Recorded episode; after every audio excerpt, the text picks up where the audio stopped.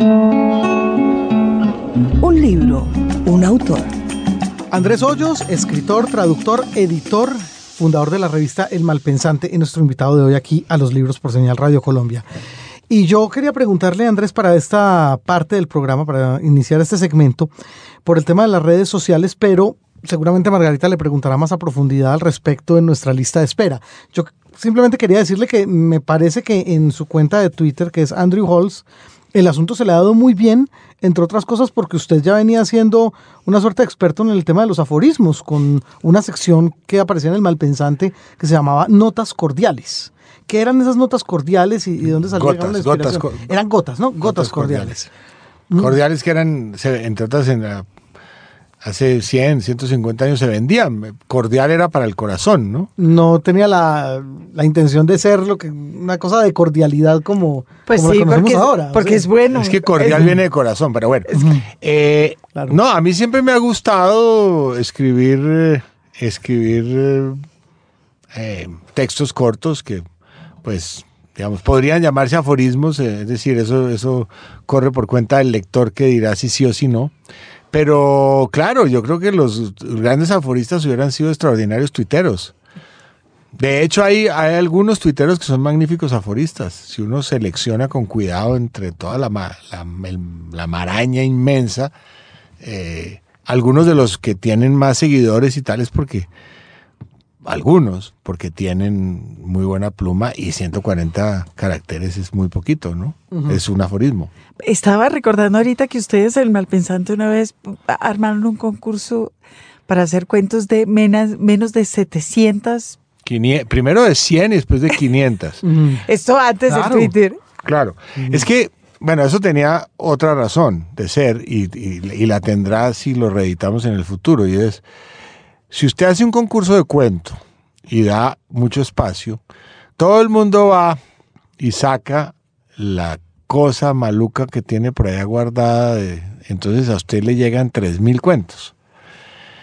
Pero la gente no tiene costumbre de escribir breve. Entonces usted dice un cuento de 500 palabras. O el, otro concurso que era las 700 de Lego, que era 700 palabras eh, en que, en, que contara un episodio, hiciera una autobiografía o que contara un episodio personal, ¿no? autobiográfico, eh, eso los obliga a sentarse y al mismo tiempo, pues la se desnuda la escritura mucho más rápido porque, porque escribir breve es mucho más difícil que escribir largo y obliga a quien vaya a concursar a de verdad lanzar un inédito, a no ir a buscar en los archivos como usted dice. Esto de escribir breve y escribir largo me presta la siguiente puñalada de un hombre que ha escrito tres, cuatro novelas largas. Largas. Sí, la última, la, la que no se ha publicado. Ah, tiene una novela entre la. Bueno, ah, María. Mm. Y la, pero la primera y la segunda eran novelas largas, de, de 350. Es que yo creo que eso no, eso no tiene misterio. Digamos que, que en la novelística, incluso, y métale cuentos ahí si quiere, usted es un poquito como el, viejo y el mar, en su barca ya lanza una carnada y algo muerde y usted empieza a tratar de sacarlo y usted de salida no sabe eh, qué tan largo va a ser lo que le va a resultar. Digamos que en teoría toda, toda historia tiene una longitud ideal inherente a, sí misma. ¿sí? Evidentemente hay quien le eche, eh, le infle una determinada, em, una determinada historia, e incluso hay quien haga lo contrario. Es muy famoso el, cuento de, que este Evans, el, el productor ejecutivo del Padrino, cuando Francis Ford Coppola llegó con la primera, el primer corte, le dijo, no, usted destrozó esa película, tiene que meterle una hora más. Eso es rarísimo, pero pasa. Pues. Y, tenía toda la razón, ¿no? Para empezar. Ah, sí. La, nueva novela que está ahora en el horno, que se llama Los hijos de la fiesta y que es una novela larga, ¿es su cuarta, quinta novela? es, mi, es mi quinta novela, mi quinta novela. Y según lo que entiendo, entonces la más breve debe ser Vera, porque Vera no es una novela Vera, Vera, es, un, es un cuento extenso, sí. Es que tiene, Vera, por ejemplo, y yo en su momento eh, peleé con los editores por una vez, creo que yo tenía razón, pero vayan a saber, Porque Vera es una, es una, es una novela que tiene como una historia sumergida. Que yo le he podido agregar los dos capítulos que faltaban y, y contar esa historia sumergida y volverla una novela, digamos, de 180 páginas o de 200 páginas y más convencional. Pero me, no sé, quise hacerla, quise hacerla breve y con esa historia sumergida que no mucha gente notó. Entonces dirá, de pronto no está bien sumergida. Yo estaba pensando en la información en el malpensante y en su propia su propia mirada como novelista que siempre ha sido a la realidad nacional un, poco, ¿verdad? Es decir, sus, sus novelas están aquí mirando el entorno colombiano. Fueron históricas algunas, pero sí. Em, pues no, nunca digas nunca. Mm, Digamos, la idea de sentarme a escribir algo que pasa en Europa, etcétera, no, no lo veo tan fácil. Simplemente eh, hay el viejo cuento, difícil de argumentar en algunos casos, de que uno pues escribe mejor sobre lo que conoce, ¿sí? Eh, pero solo hasta esta novela, Los hijos de la fiesta, yo realmente hablo de Bogotá, tal cual, sin, sin encriptarla, sin encriptar el, el, el, eh, el nombre, sin, sin hacer eh, fantasías raras, es decir, directamente la ciudad como personaje. Em, y eso fue que me costó trabajo, ¿sí? Porque pues uno escribe sobre su entorno, pero, pero la literatura le ofrece a uno mil maneras de irse por los cerros de, de Úbeda, ¿cómo es que se llama? O sea, de, de ir por caminos un poco exóticos y a veces hay una historia que le dice, no, esto es de frente, venga para acá, purrundún. O sea, eh, confronte la situación tal cual, confronte la época en la que usted vivió y cuéntelo así. ¿sí? Em, Leí el otro día una entrevista de Rushdie en que estaba hablando de la génesis de Los Hijos de la Medianoche y decía que en un momento dado se encontró con que iba a tener que escribir dos novelas, la historia de su vida y la historia de su país. ¿A usted le pasó lo mismo con Los Hijos de la Fiesta? A mí, yo, yo soy partidario en esa novela en particular, pero yo soy partidario de, de- de que, la, de que la historia se meta ahí en la mitad. Em, pienso en, hablando de la India, en, en A Suitable Boy de Vikram Sí. Seth, eh, que maneja eso muy bien. Es decir, hay desde la política enredada de, un- de una provincia, en este caso inventada de la India, hasta la música, los gazals, los etcétera, etcétera.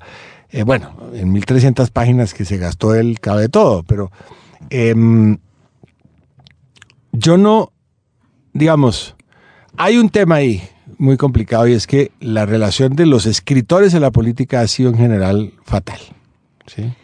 Con muy pocas excepciones, han sido muy miopes, han cometido errores dramáticos a la hora de, de analizar la política de su tiempo. No sé, piense usted en Borges, en García Márquez, en Cortázar, en... Yo lo iba a parar quiera. ahí. Es un problema de una cierta generación de escritores latinoamericanos que estaban tan profundamente inmersos en el tema del compromiso político que acabaron armando un sancocho, porque yo no siento que eso pasara antes. Pues, buen cuento, digamos que, digamos que no, no, no alcanzo a pensar hoy bien en el caso, no sé, de Dickens y de, eh, digamos, qué tan lúcidos eran sobre su, sobre la política. Lo que pasa es que, lo que pasa es que, mm, digamos, sí hay, sí ha habido, a ver, mirémoslo de otro lado. Un escritor, diga usted Cortázar, es apreciado y conocido porque cuenta unos cuentos estupendos, porque tiene unos enfoques sorprendentes, porque tiene un idioma, ¿no? Pero nadie le hizo nunca un examen previo antes de empezar a leerlo de qué pensaba de política, ¿sí? Entonces resulta que, pues, sus ideas políticas son bastante infantiles, o eran, ¿sí? O por lo menos eran tremendamente incompletas, eh, y estaba desenfocado. Eh, pero, pero eso eso en este caso, digamos, yo, yo, yo diría que de todas maneras la tentación de meter la historia y la política en una, en una novela, porque es que una novela sobre Colombia, segunda mitad del siglo XX, ¿cómo la entiende usted sin la política? No puede. Tendría que ser una historia de un convento o, o por allá una, con un, una cosa por allá en la selva. Pero si usted, eh, si usted está pasando en un momento dado y hay la elección de Rojas Pinilla, pues perdón, la, la, la, que le robaron en 1970, pues eso, eso, sale. Y en ese sentido, usted ve que hay un giro fundamental entre la visión de la política que tenía la gran generación anterior, García Márquez, Cortázar, bla, bla, bla, y su generación. No sé, estoy pensando en usted, a Héctor Abad, que es de su generación, en fin, que son unos escritores de otro calibre. ¿Cambió esa...? Pues digamos que yo creo que sí cambió porque las grandes ilusiones que había por ahí flotando en los años 60 y 70 se vinieron abajo. Es que la caída del muro de Berlín no es cualquier cosa. Y lo que se reveló después, ¿sí? Eh, entonces, entonces sí hay, digamos, un cambio, pero sigue habiendo la tentación, digamos, no sé, populista. O sea, usted ve a William Ospina y, y lo ve, pues, digamos, eh, eh, ensimismado con el señor Chávez y uno dice, bueno, pues este no aprendió nada, ¿no? Otra característica de su generación de escritores, que siguen trabajando en un muy amplio espectro de la creación literaria. Estoy pensando en, por ejemplo, los novelistas ingleses que son francamente especializados en novela eh, o en cuento y en su generación, y usted en eso no es excepcional, que escribe poesía, cuento, novela, crónica. ¿Por qué? Bueno, no sé. Ahora, ahora que estabas diciendo eso, me, me, puse a pensar en Julian Barnes y, resulta que hay escritores internacionales que mezclan. No te digo que todos los géneros, porque todos los géneros es pretencioso. Es decir, uno poeta, dramaturgo, eh, ¿no? Eh, pero, pero, es, eh, se ve. Sí, pero, ahora, digamos, ¿qué pasa también? Que de pronto uno tiene una facilidad para algo, pero lo otro se le presenta como un reto. Entonces de pronto lo ensaya.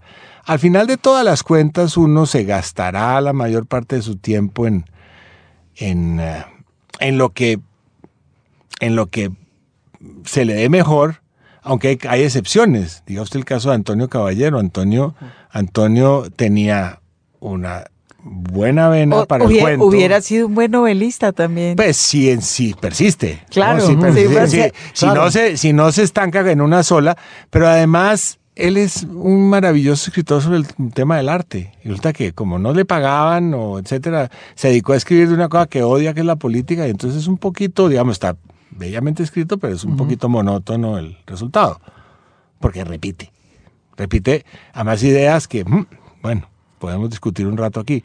O sea que un poco el problema es también la demanda de los medios o, lo, o la estrechez de las posibilidades de circulación. Sí, sí es cierto.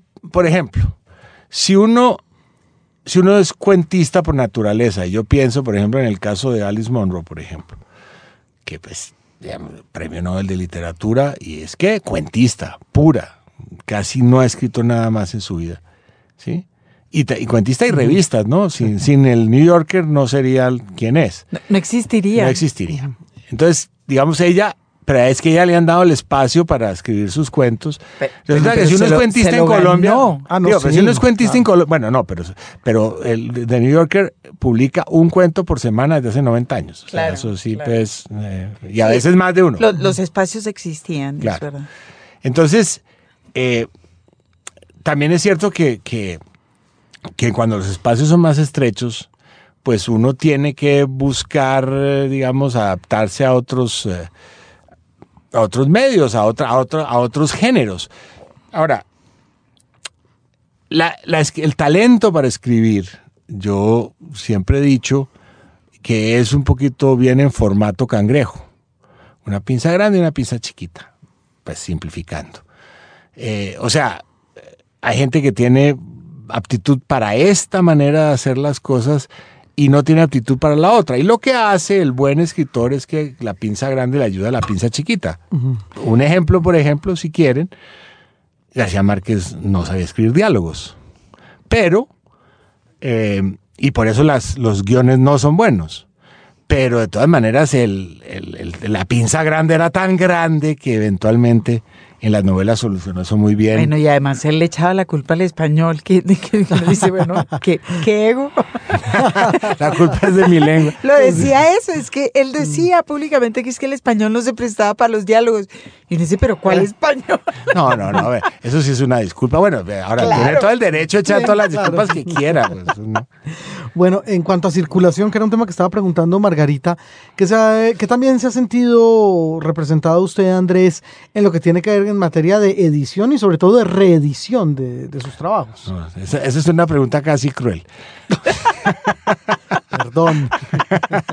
No, pero es que, a ver, el tema, el tema es que el mundo editorial en español, también hay excepciones y no, no hagamos la lista, ha caído un poco en manos de gente de poca fe, de gente que, que piensa más en vender libros que en publicar literatura, ¿sí? Entonces, em, desde hace mucho tiempo, eh, y vuelta, vuelta y juega, hay excepciones, pero desde hace mucho tiempo la calidad y sobre todo, sí, la, la- la- ambición literaria es como el cuarto criterio que utilizan. Para ellos, eh, ellos quieren, digamos, los editores están en otro, en otro juego. Eh, ahora, yo no estoy diciendo que mis libros sean maravillosos. No sé, ojalá, pues. Pero voy- yo, yo estaba pensando ahorita una cosa horrible, que es que usted fue víctima de el fin de la edición colombiana. Eh, estaba pensando, su primer libro lo publicó Valencia Editores, que cerró. Después lo publicó Altamir, que cerró. Después lo publicó Tercer Mundo, que cerró. Y cierra Norma, Después, ¿no? que- quiero decir, es decir, ha habido eh, en, en los últimos 20 años del siglo XX la industria editorial colombiana Es que ahí está la medida del país, lamentablemente, y es qué clase de país se siente culto y se siente pues la Atena suramericana y no tiene editoriales que perduren, ¿sí? Eh, ¿Y por qué no tiene editoriales? Porque los que eran más o menos editores, digamos, no sabían bien de números, y los que sabían de números no eran buenos editores.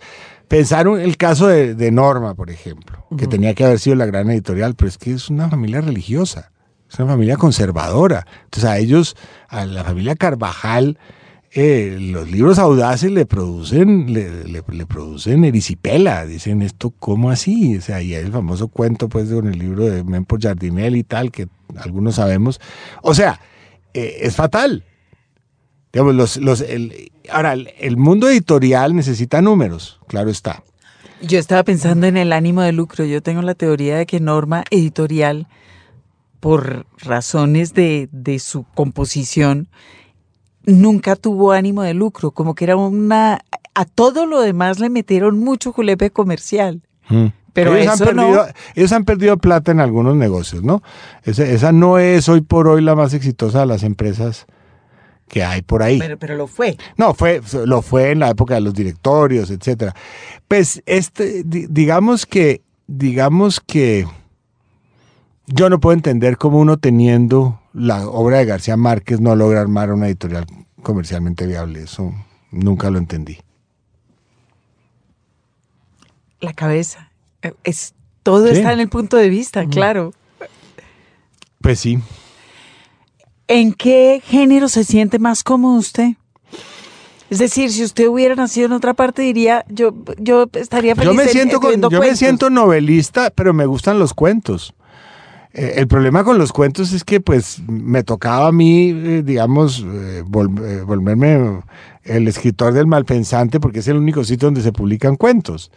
Entonces, mm, eso quedaba un poco pesado yo ahí pues eh, re- rezando y, y repicando en la, en, en la, en la procesión. Eh, y de resto, ¿dónde más? Pues número, pero bueno, perdón, eso no. Claro, le no toca publicar en la competencia. Eh, No, no, pero no, nunca me ofrecieron. No, no, jamás. No sé. Otra, otra, otra pregunta en relación con su, con su trabajo como creador, que a mí me parece muy interesante. Silvia Plath. Ujú. Es decir, meterse uno a traducir, bueno, está bien. Usted traduce, además tra- traduce cosas para el malpensante. Pero Silvia Plath, Es que a mí me... yo- yo- poesía. por- Pues no, Ah, y creo que incluso quedó bien. O sea, ahí está el tema. Eh, ahora, es una Claro. pequeña edición de, de Ediciones Pequeña Venecia, que no, que no, digamos, es un incunable hoy en día ese libro. Pero, pero a mí ella siempre me fascinó. Me fascinó el idioma. Y era un reto al traducirlo porque es un idioma súper económico en inglés, que es una lengua económica. Entonces uno tratar de reproducir eso de manera comprensible en español era todo un... Y nunca Pero le había otro problema, había Sí. otro problema y era que, eh, ¿por qué me metí yo en la traducción? Porque en un momento dado a Silvia, que pues nació antes de la época del feminismo, trataron de más o menos Ah, era la eh, agarrarla los-. Y entonces me acuerdo muy bien cuando, cuando decidí traducirla, cuando en un poema ah, eh, está la palabra S-E-A-L, seal, ¿sí?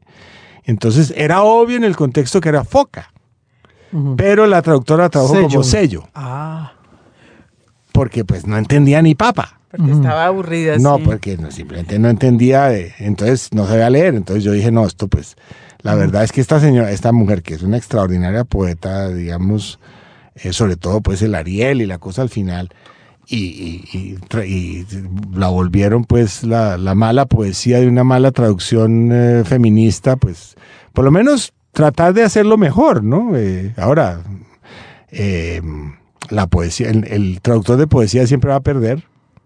Porque si el poeta original es muy bueno, pues ¿cómo hace usted? No, no gana ese partido fácil. mm.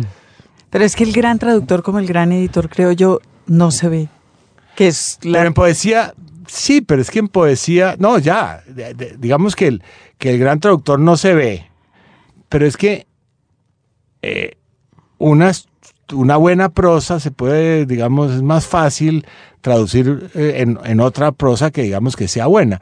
La poesía, que es esta hiperconcentración del idioma, pues la traducción es un reto mucho más grande porque pues evidentemente es más breve lo que se traduce, pero al mismo tiempo hay un, hay un, digamos, la pérdida es más grande y más fácil.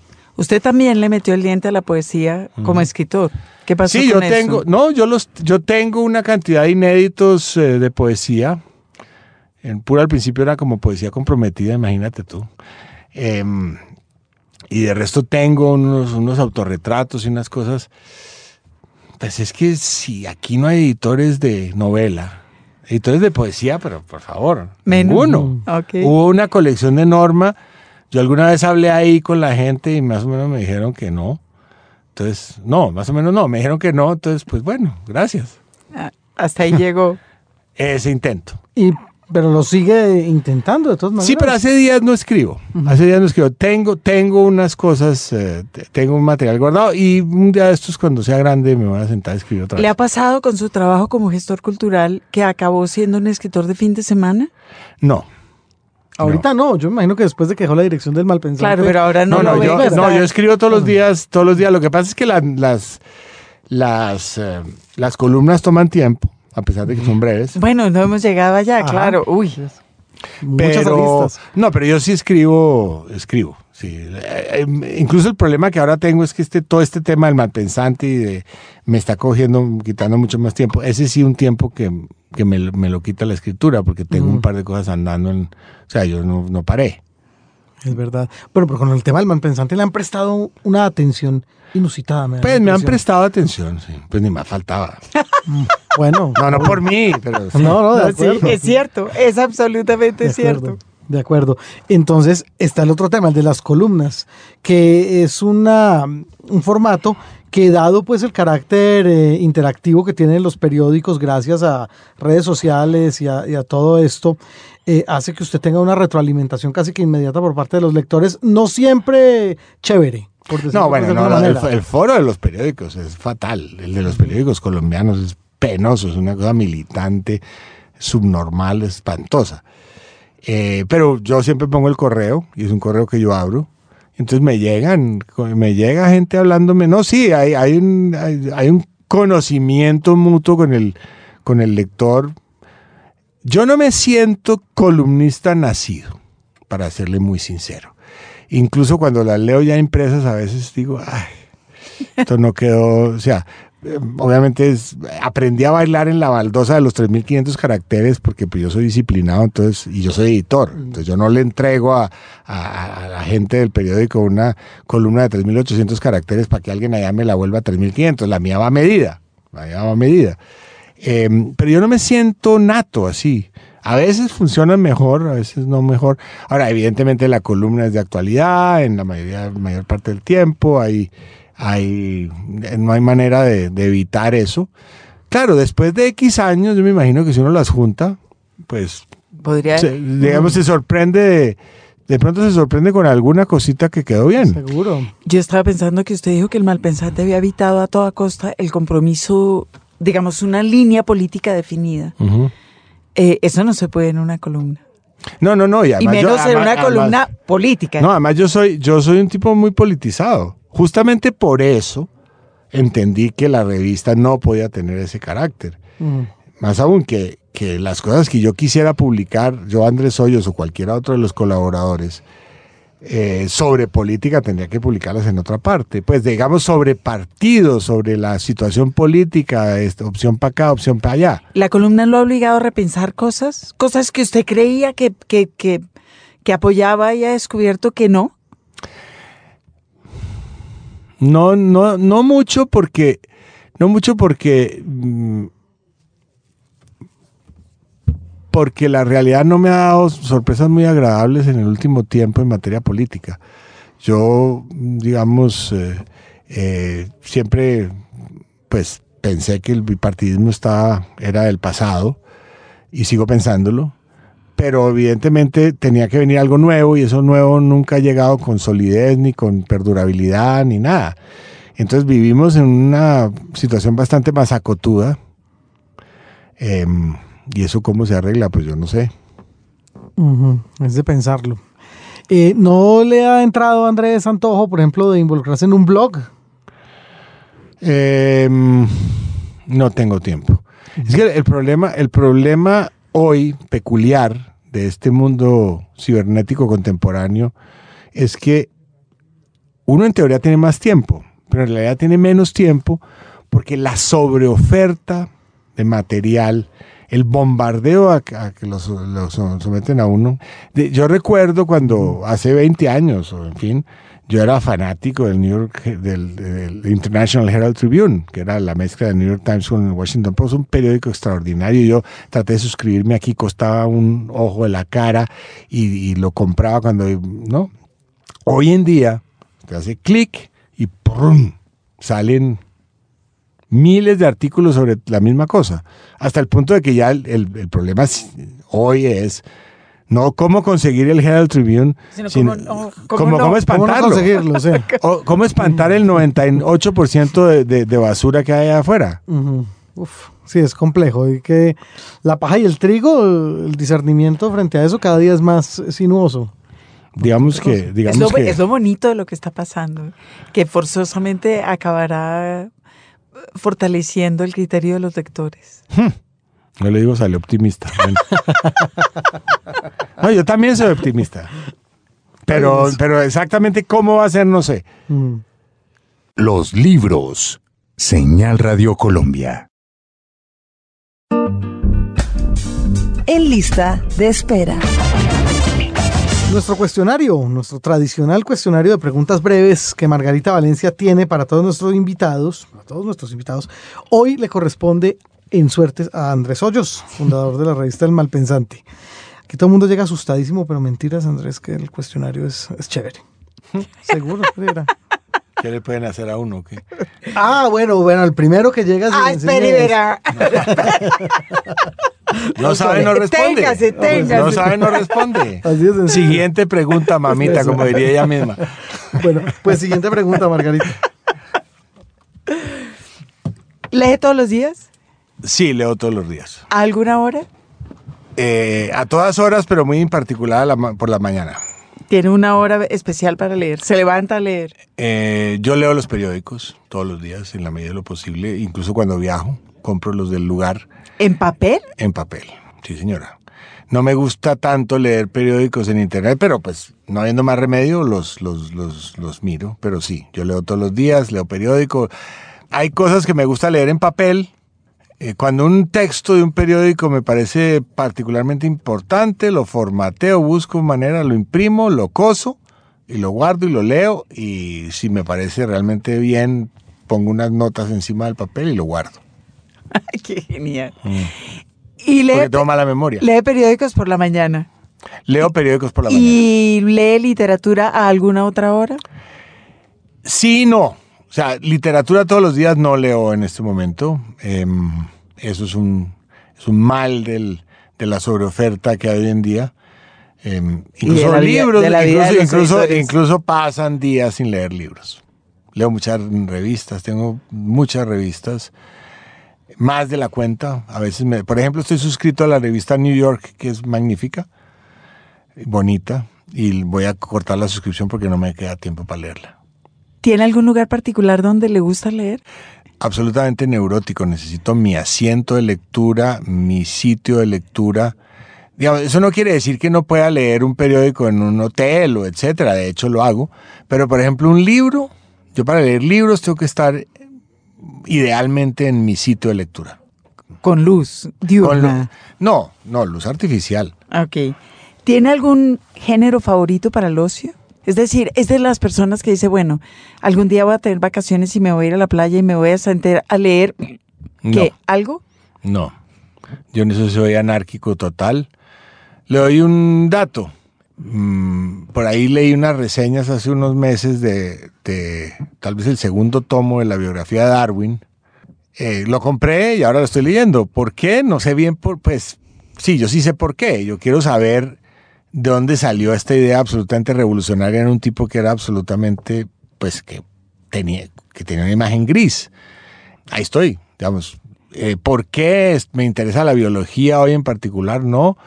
Me interesa el siglo XIX, no necesariamente. Me interesa saber una idea de ese calibre o unas ideas de ese calibre, cómo surgen y, y eso estoy haciendo ahora. ¿Lee reseñas?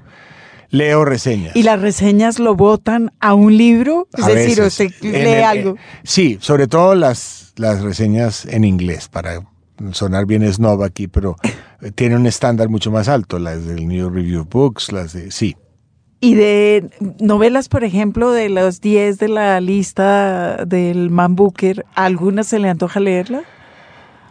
Em, sí, pero un poco menos últimamente, porque, no sé, hay mucha competencia y también porque, porque yo en una novela a estas alturas busco algo más que un buen cuento. Me interesan las estructuras, me interesan las cosas que se ven relativamente menos. O sea, me interesa la técnica. Y esto ya es como escritor ladrón que soy, no a ver qué me puedo robar, que valga la pena robarse. Y eso es más raro de lo que uno pensaría hoy en día. O sea, hay muchas cosas muy bien escritas, en bella prosa, pero que formalmente no tienen ninguna novedad así trascendental. Deduzco de su respuesta que fue un gran lector de novelas y se aburrió. ¿O nunca? Yo sí fui un gran lector de novelas. sí. ¿Cuándo? Eh, no, desde... ¿En, qué, en qué época de la no, vida? yo, yo empecé a leer novelas en serio en la, al final de la adolescencia y toda la primera juventud leí sin que me dedicara en exclusiva a ellas, ¿no? Pero sí, leí muchas.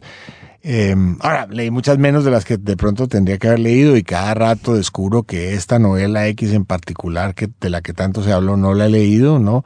Eso no Y tiene que, nada de y que ya no la va a leer, ¿le pasa? Eh, sí, puede pasar, pero yo las tengo ahí, quién sabe, ¿no? Em, ¿Qué leía durante la adolescencia? Pues yo sigo pensando que la época más difícil de encontrar lecturas es la primera adolescencia. Yo fui un gran lector de Salgari. Me parece. O sea, ah, que leía novelas también en la claro, adolescencia. Me parece. Salgari es. Para mí es un personaje inolvidable. Y he re- releído algunos libros de él eh, con el tiempo y me siguen pareciendo Y a- es- estupendos. ¿Aguantan? Est- uh, aguantan perfectamente. Leí también la- la- las novelas de Tarzán de Edgar Rice Burroughs, que son racistas, pero están muy bien hechas. Sí, los Gomangani, los Tarmangani, los Mangani, sí, eh, digamos, eh, los negros y los blancos eran distintos y los, y los, y los, eh, y los blancos eran superiores a los negros. y hay una serie de cosas, pero sí. A ver, yo creo que a una persona la puede destruir leer Dostoyevsky a los 14 años. Acaba con él. Lo acaba. Sí, de- depende de por dónde vaya uno, pero No, no, absolutamente no. A los sí. 14 años está prohibido Dostoyevsky. ¿Tuvo algún libro debajo del brazo obsesivamente durante la adolescencia, como hemos hecho todos los lectores? Es decir, uno que cargaba para Pues todas mire, partes. eh, eh, digamos, esto creo que ya algún día tú y yo lo micro comentamos. Yo a todas las nenas que me caían bien les regalaba el Cuarteto de Alejandría, las cua- los cuatro tomas, tomos, que fue un libro que en su momento a mí me deslumbró. Traté de releerlo y es ilegible. sí, No puedo, no pude, no pude. Quedé pero el cuarteto de Alejandría no es solo lectura de adolescencia. No, no, no, pero sí sale, no, 18. Pero es que la adolescencia, ¿a qué hora se acaba? A los 19 Bueno, años. hoy como a los 35. No, ah, no. A veces no se acaba nunca, sí, pero... pero... pero sí, a los 18, cuando se acaban los teens, digamos. No, leí Germán Gese también mucho, y ese tampoco he podido re- retomarlo. ¿Sí? Pero es- eran las modas de la época, ¿no? Leí, leí los de bestsellers, por ejemplo, y ahora me doy cuenta de la manipulación de León Uris. Están, son libros muy bien hechos, pero son de un, de un ideológico subido, ¿no? Topaz y toda esta cosa, ¿sí? Sí. Mm. Mila 18, en fin. Dan línea. ¿Cómo le ha ido con los editores? Regular, tirando mal. Ahora sí, ahora no. ¿Qué libro ha regalado muchas veces? El Cuarteto de Alejandría. ¿Y qué libro no regalaría nunca? ¿Qué libro no regalaría nunca? Pues fíjate, por ejemplo, yo no regalaría el Ulises, como para qué. Digamos, el que va a leerlo, lo compra, porque eso es un, eso es un compromiso muy bravo. Claro. Eh, yo no sé, yo tampoco regalaría el Quijote. La persona que lo va a leer, pues lo compra, no, no sé.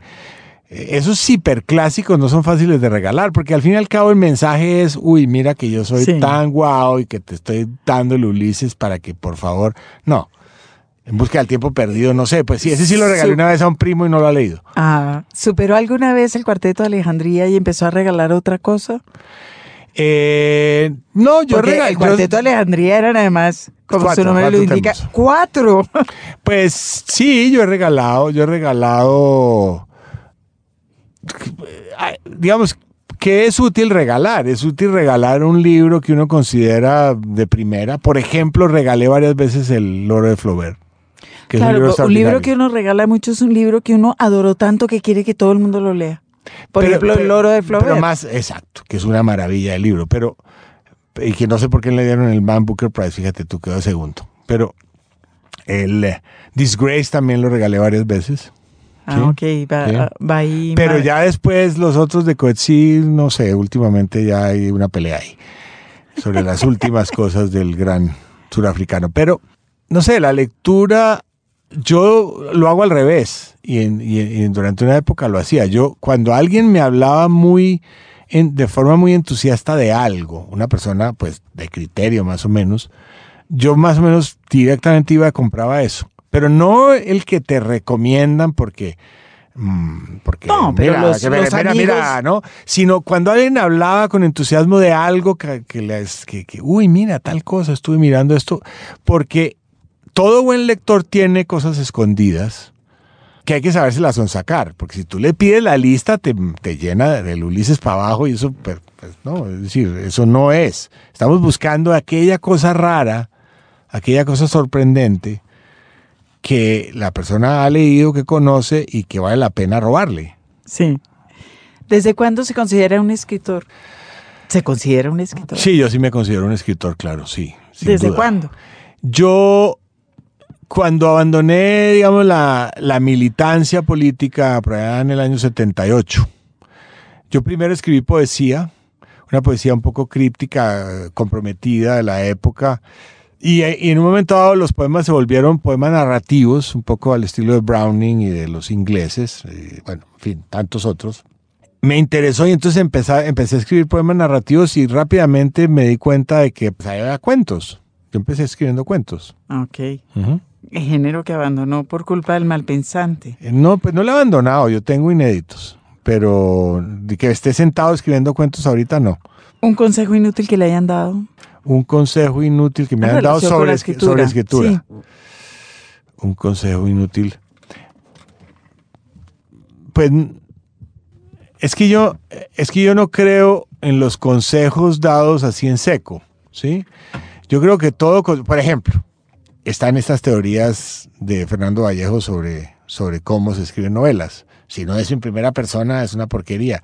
Yo, yo entiendo ese consejo de una manera no directa. Yo, yo lo que entiendo es que él se mira al espejo y dice, yo necesito escribir películas, eh, novelas en primera persona y las en tercera me pudren y por lo tanto no las escribo. Claro, es, es, un consejo inútil, pero hay que entenderlo en la óptica de él que dice, pero uno a mí que me le hayan dado a usted Nunca le han dado consejos. No, sí me han dado, pero no, me acuerdo los. O no los oye. No, no, sí, sí los oigo. Sí los oigo. que usted le, le daría a un escritor joven? Un consejo, entendiendo que el consejo parte de la noción absurda de que si yo fuera usted, y, claro. Y evidentemente yo no soy usted, pero eh, un consejo más aún, me acuerdo con desagrado del libro de Rilke ese de, Cartas a un joven poeta que me parece... Porque no funcionaron. No, y no funcionaron. El señor, eh, ¿cómo se llamaba? Eh, se me olvida el nombre. Nunca jamás escribió un poema que valiera la pena. se quedó paralizado. Entonces, entonces, no sirvió el consejo. Bueno, pero hay mucho... Eso es como un género. Vargas Llosa también tiene como una carta a un joven escritor y... es, un, género medio, medio podrido. Es mejor no, es mejor no escribir ese tipo de cosas. no, el, la palabra consejo es complicada, pero, pero ¿qué, ¿qué le diría yo a un escritor joven? Paciencia, por ejemplo. Eso.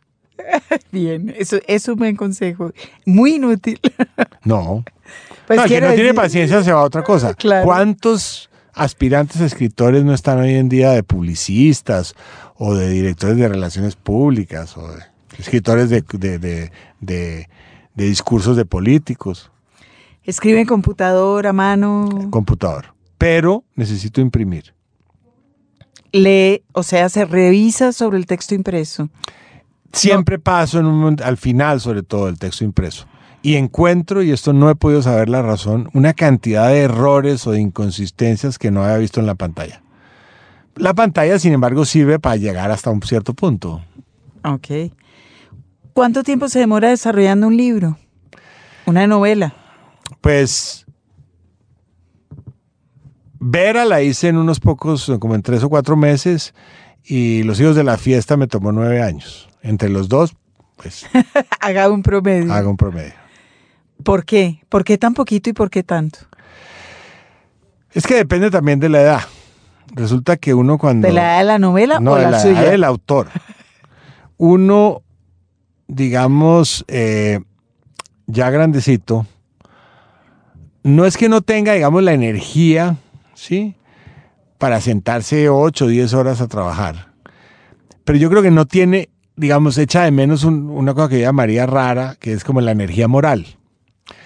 La energía moral, sobre todo en la ficción, es cuando usted toma decisiones que son vitales para la estructura de lo que está haciendo y para los personajes y hay un punto en el cual usted ya no siente que la tiene, digamos, que no puede decidir si esta persona se va por allá y se casa con tal persona o simplemente se mete de monje. esa decisión es una decisión que parecería fácil de tomar eh, desde afuera, pero por dentro es jodidísima porque usted tiene un tire y afloje muy fuerte con su propio material. Entonces ahí hay un punto en el cual, en el cual eh, eh, eso se complica y es mejor en ese momento irse. Ahora, yo tengo otra, otra cosa que me pasa con la escritura y es que yo soy mejor reescritor que escritor. O sea, yo, tal vez por la propia eh, experiencia de editor, creo que me edito bien. Ahora, si lo que yo he escrito no es bueno, pues podría estar reeditando ahí hasta el siglo XXII y no lo podría mejorar o tendría que hacerlo de nuevo. O sea, se necesita un material que valga la pena. Eh, entiendo, eh, entiendo. ¿Ha dejado novelas por la mitad? Eh, no, no novelas desarrolladas, pero hay por ahí una de cuyo nombre no me voy a acordar, que al final me dio una guerra brutal porque me aburrí.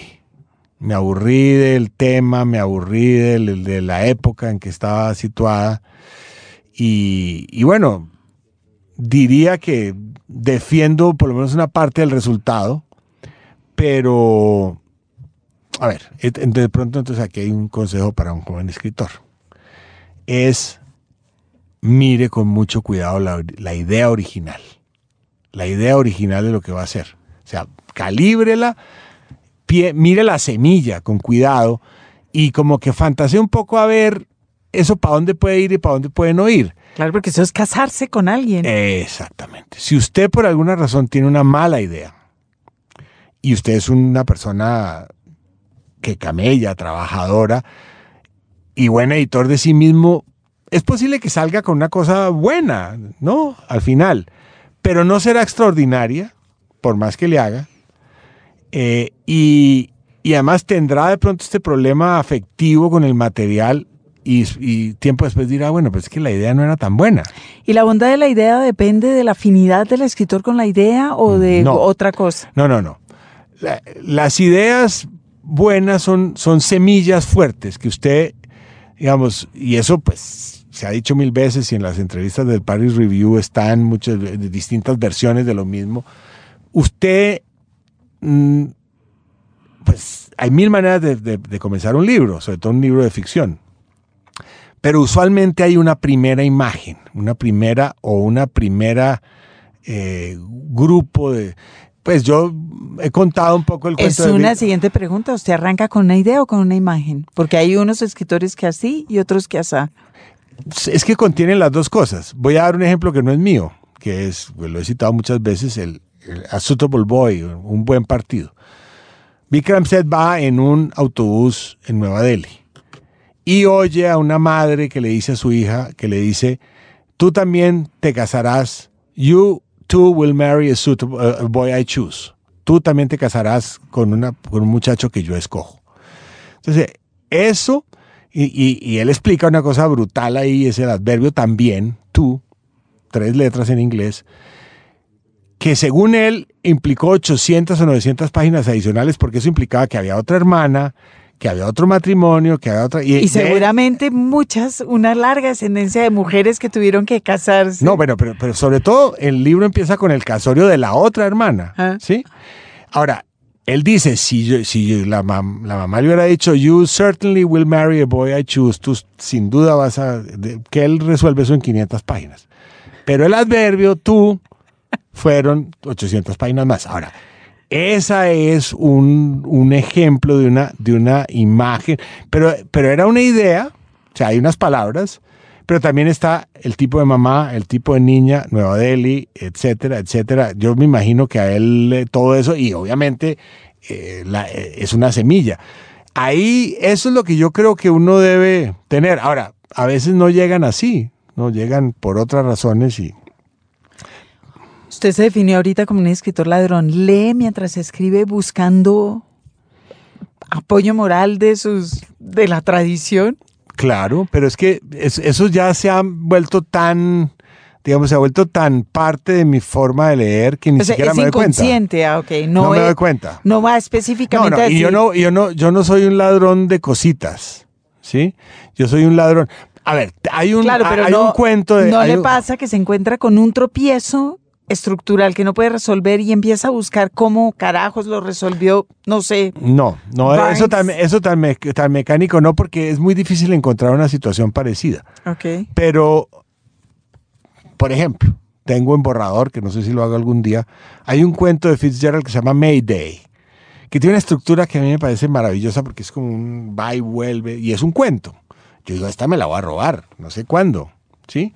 Eh, no me la he robado todavía porque no he tenido dónde, pero, pero cuando yo leí, ahora, eh, yo no, uno no es ladrón del detallito, uno es No, como, pues, uno lo que pasa es que va y mira y mira, pero sí tiene todo el tiempo en mente eh, Pues es que, la que única se relacione con lo que usted escribe. Es la única manera de, de inscribirse en una tradición literaria, diciendo esto me gusta, esto no, esto así. Pero el que es puramente lector, el que es 100% lector, y yo conozco algunos maravillosos, pues en la medida en que no tienen en mente un libro que van a hacer, pues dicen, no, pues voy a releer a Proust en este momento porque ya. me da la gana. y ya. Eso, esa es Y- mi pregunta. Sus lecturas van un poco al vaivén de su escritura, van independientemente.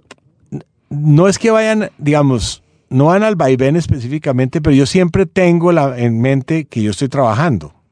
Digamos, eh, es feo decirlo así como si leer fuera parte del trabajo, pero de hecho es. Un No, escritor, pues es parte del trabajo. un, un escritor lee, al leer está trabajando.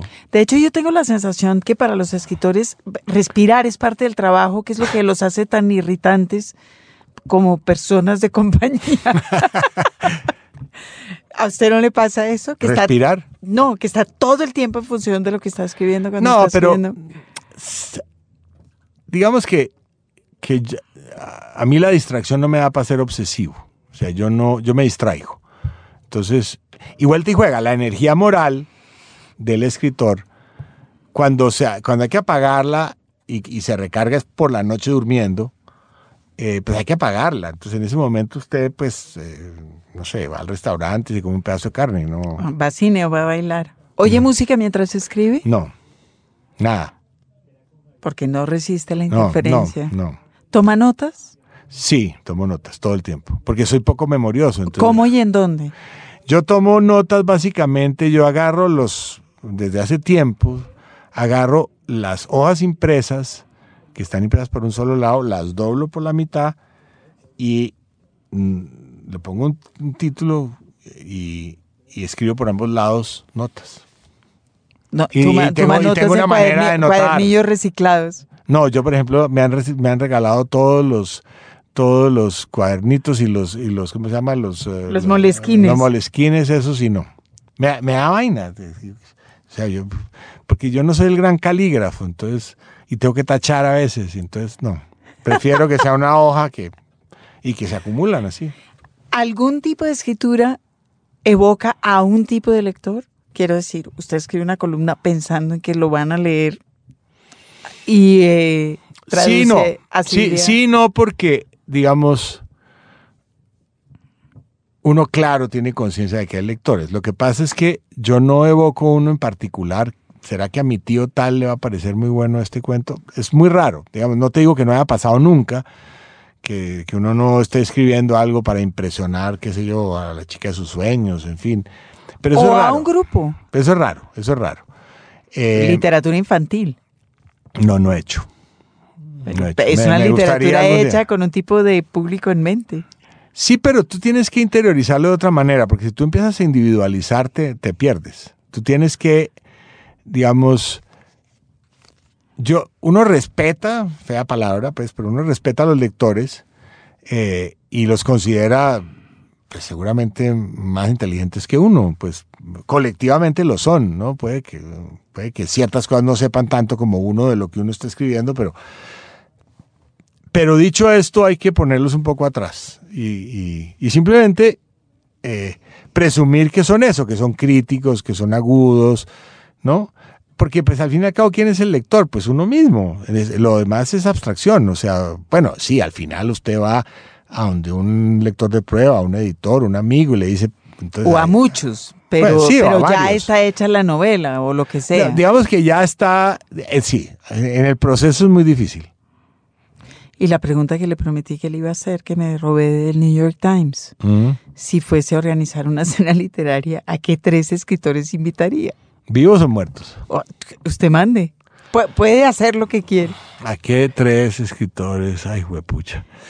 Eh, ¿Y por qué tres? Bueno, em, No sé, yo, porque así venía y, y yo, no, no, me, no, y yo me tres. la robé y tre- entera. tres es mejor que cuatro. Y, Claro, porque si son 10 no tiene uno que pensar en que tres, tiene que tres, bueno, combinar. tres, tres. Y- Tres tiene que combinar entre sí Em, con uno. Mm. Ujú, ujú. William Faulkner, sin duda, uno.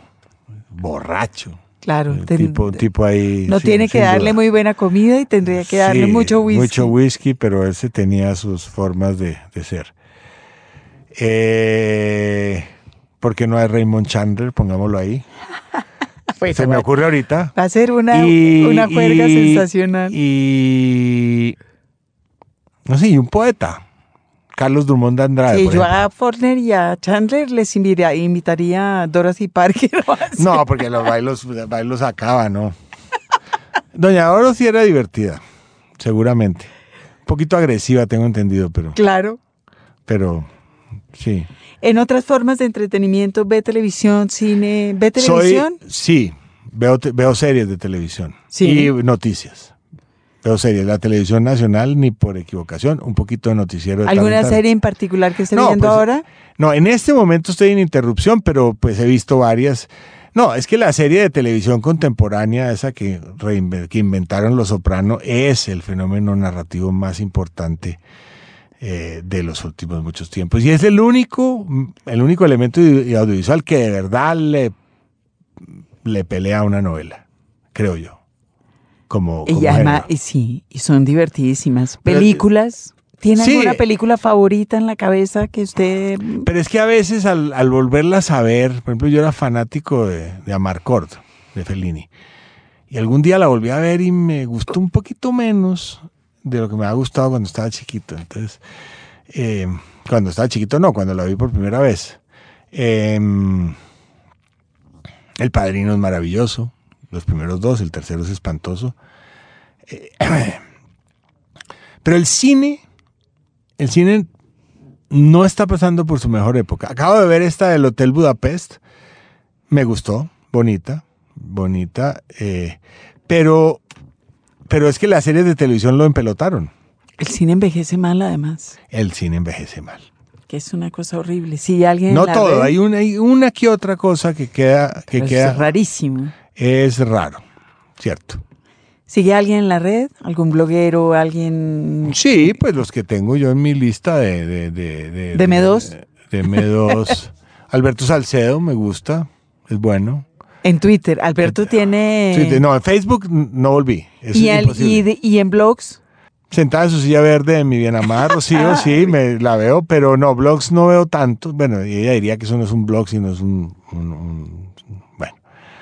Fíjate que los blogs fue una cosa. Yo me acuerdo de una reunión en Monterrey, México, con la gente de la Fundación Nuevo Periodismo, hace seis, siete años. Entonces, Jean-François Fogel y este, decían que el blog se iba a tragar el mundo que esa vaina, que eso iba a acabar con todo lo que eso, mejor dicho, el fenómeno más extraordinario. Y la- las editoriales se los tragaron a ellos. No, se los tragó la proliferación, Claro. la proliferación no editada. Porque el problema es que, el problema es que entonces tú aquí, si, si- cuando eran poquitos tú podías escoger, pero ahora, Pero yo creo que sentada en su silla verde si es un blog. Tendríamos que Sí, invitar después a Rocío. no, tráigala, tráigala, pero ella te va a dar una explicación más larga, pero bueno. Pero, pero mm, los blogs tienen ese problema de que, de la no edición, Sí. del solipsismo, Esa Eh, es la razón por la cual yo pregunto si uno sigue, porque yo sí sigo dos o tres blogs que siguen, que, que duraron. Sí, no, y, y- y yo no tengo duda de que, de que seguramente hay unos buenos. El problema es que no tengo tiempo. Ok.